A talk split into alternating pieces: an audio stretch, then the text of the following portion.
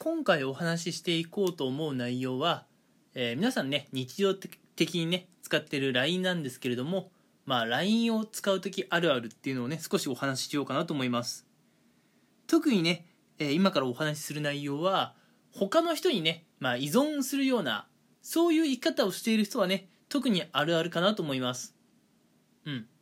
まああの時間の都合上ねあまりこうたくさんお話ししていくつもりはないと言いますかねそもそもできないので今回はまあ LINE あるあるのうちのね一つを紹介しようと思うんですがうん。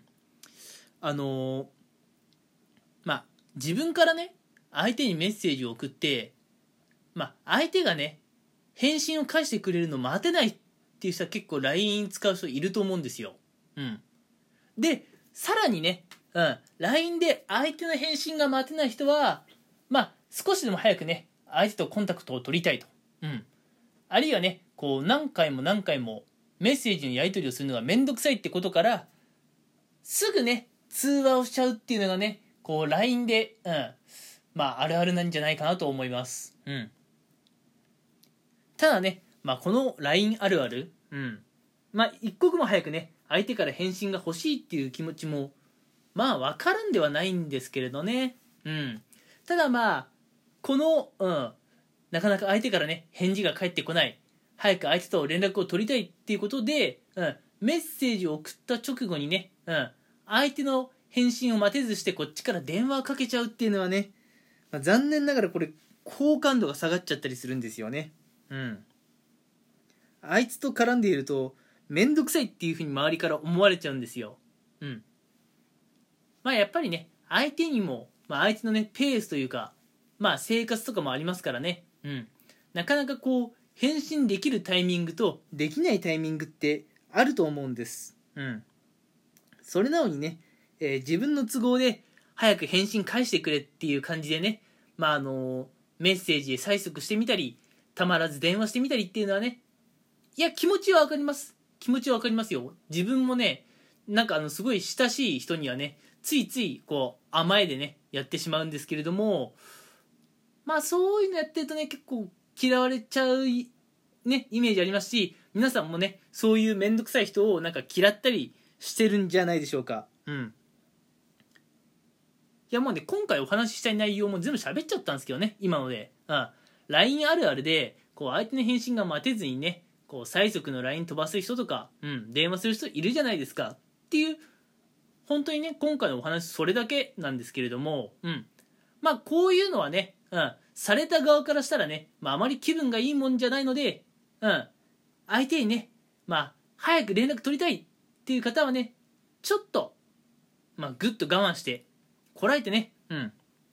まあ、相手から連絡が来るのを待つというのもね大事ですよっていうのはね伝えておきたいなとは思うんですよ。まあ教訓と言いますかね。うん。で、まあ、こういう被害に遭われた方に対してはまあこういう人世の中にいますよねっていうレベルの話なんですけれどねうん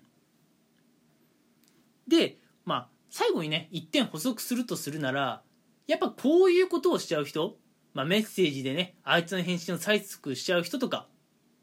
あるいはねえーまあたまらず電話しちゃう人って